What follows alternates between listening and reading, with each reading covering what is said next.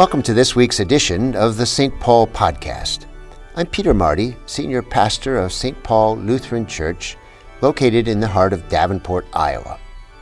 Right here each week, you can hear a message to inspire your walk with God and hear beautiful music to fill your life. Let this podcast be your occasion to contemplate some of the deepest things in life, just as I hope it helps faith come alive for you.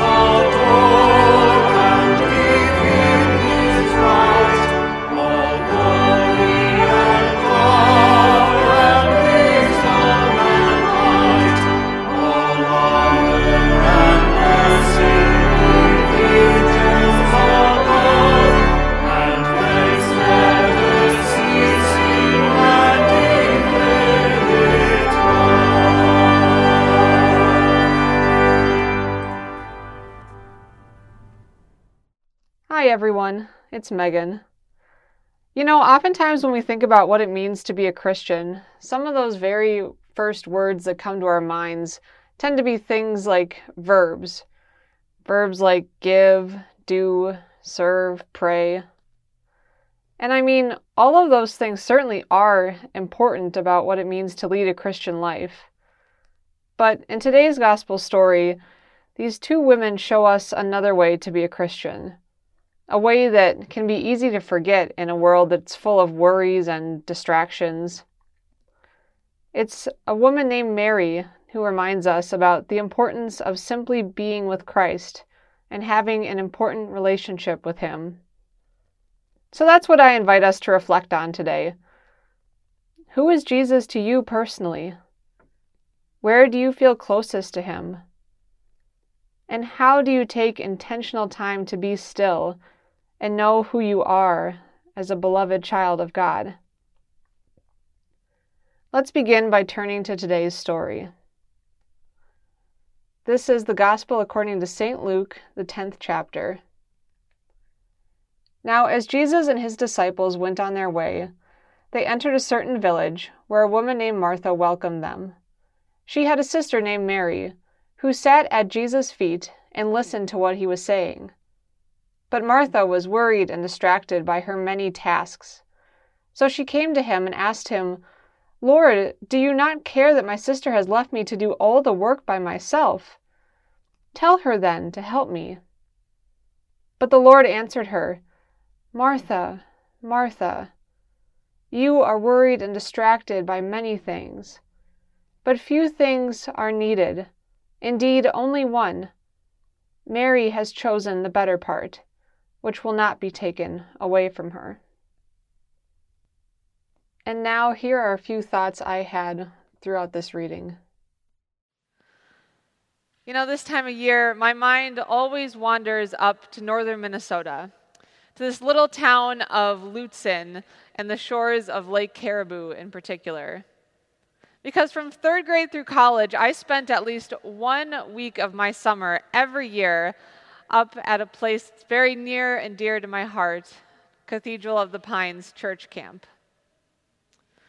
Camp has always been this nostalgic place with a wholesome atmosphere for me. A camp week would begin around lunchtime, when after a 6-hour bus ride from Minneapolis up north, we'd all pile out of the bus load and get sorted into our cabins.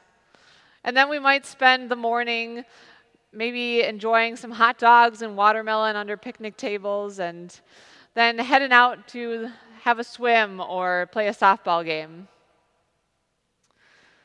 Every day at camp, though, or at least every first day, ended the exact same way every year, with a chapel service led by Pastor Paul Youngdahl.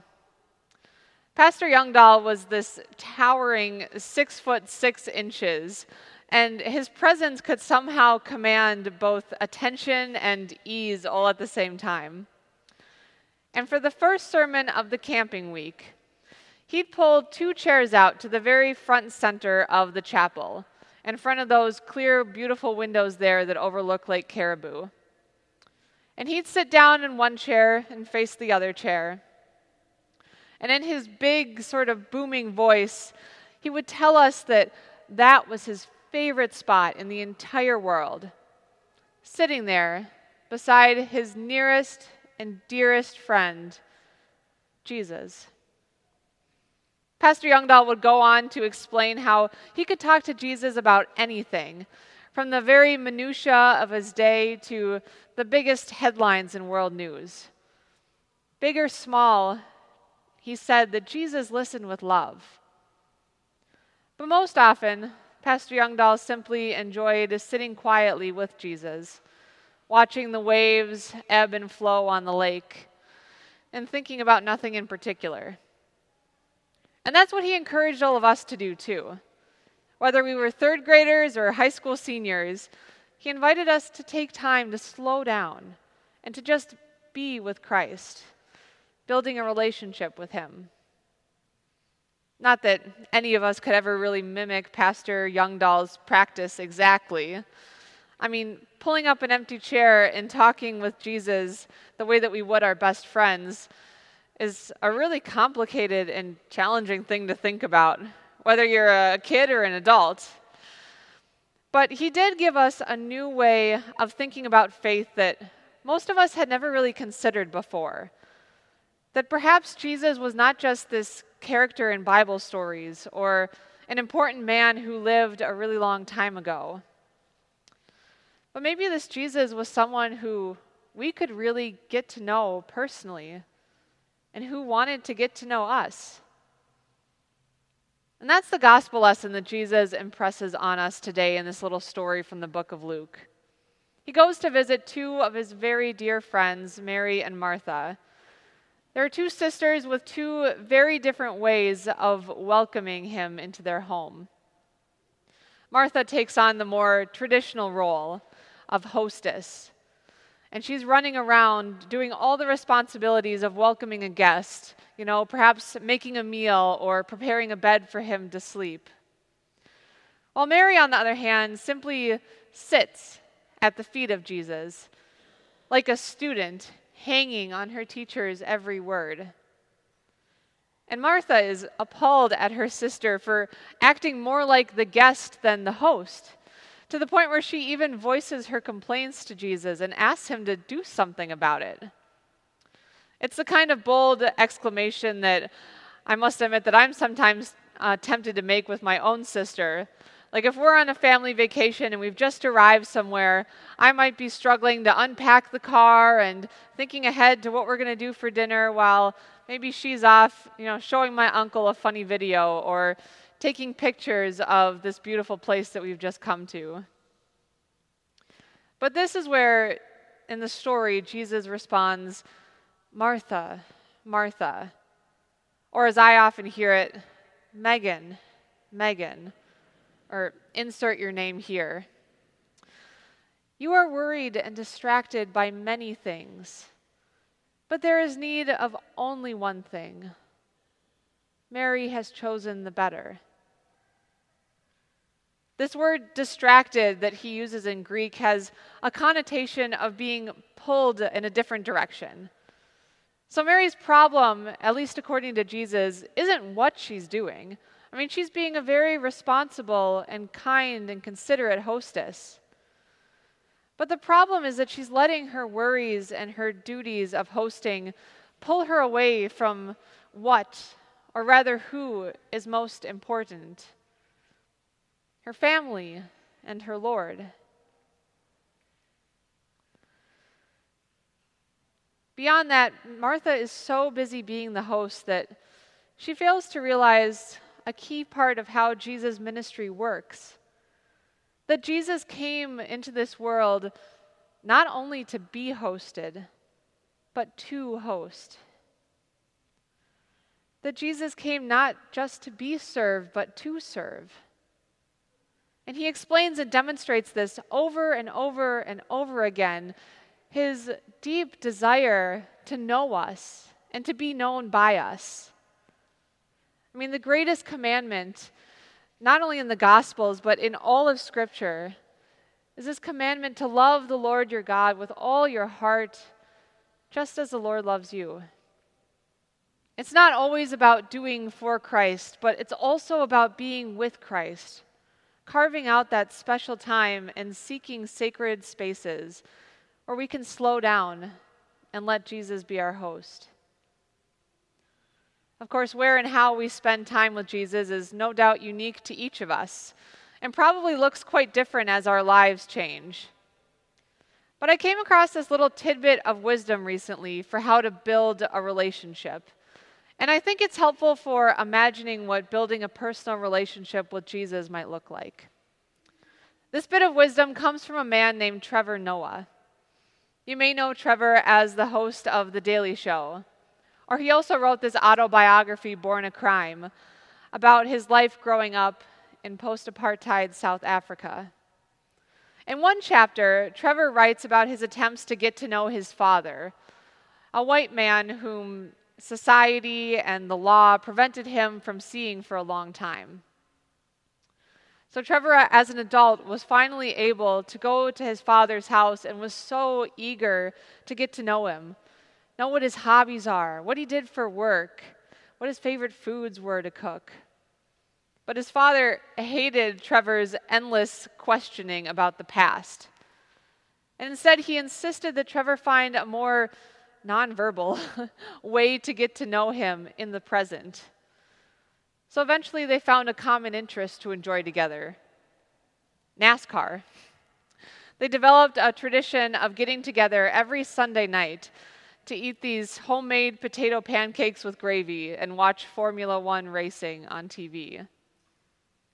And it's through that experience that Trevor gains some really powerful insights that I imagine that we could all benefit from. It's knowing that our closest, most meaningful relationships develop through these ordinary moments, not so much the extraordinary. It's when we prioritize time with people, when we observe them and interact with them, even just sit with them in silence. Over time, you really come to know them deep down. And yeah, we can learn about certain things about people where, based on how they grew up or what they did in school or where they work today. But to know someone truly as they are, deep within themselves in the present moment, that requires being with them, a sort of face-to-face interaction. It's about relaxing into the presence of someone who you enjoy and who enjoys you, being genuine of the presence of someone you care about and who cares about you in return. And the same is true with our relationship with Jesus. It's not about where Jesus hosts us. It could be as we take a walk outside, or maybe as we're driving a car down the street. It's not even about what we share in that space. If they're beautiful, prosaic words of prayer, or if it's just a few minutes of silence over a cup of coffee.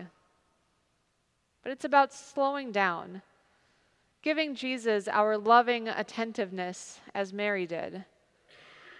Jesus who loves us and gives us life, not because of what we do, but because of who he is and who we are to him, God's beloved children. Be still and know Jesus Christ, our host and our Lord. Amen.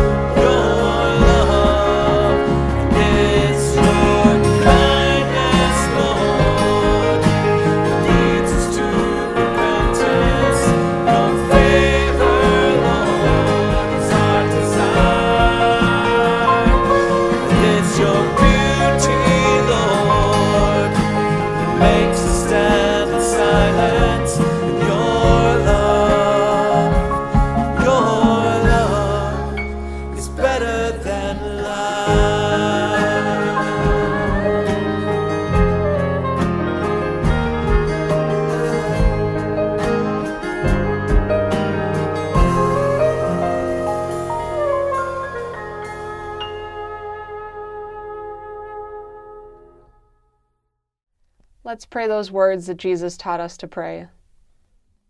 Our Father in heaven, hallowed be your name. Your kingdom come, your will be done, on earth as in heaven. Give us today our daily bread, and forgive us our sins, as we forgive those who sin against us. Save us from the time of trial, and deliver us from evil. For the kingdom, the power, and the glory are yours, now and forever. Amen. And now, beloved children of God, may your minds find rest from worries and distractions. May your hearts know and love Jesus Christ, just as he knows and loves you. And may your personal relationship with Christ strengthen you for the week ahead, one day, 1 hour at a time. Amen.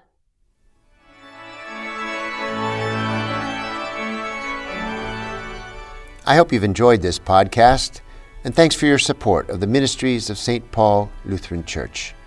Our commitment to projects that lend hope to other people stretches across the country and around the world. We hope that in a good way you feel a part of that reach. Tune in next Thursday for another edition of the St. Paul Podcast.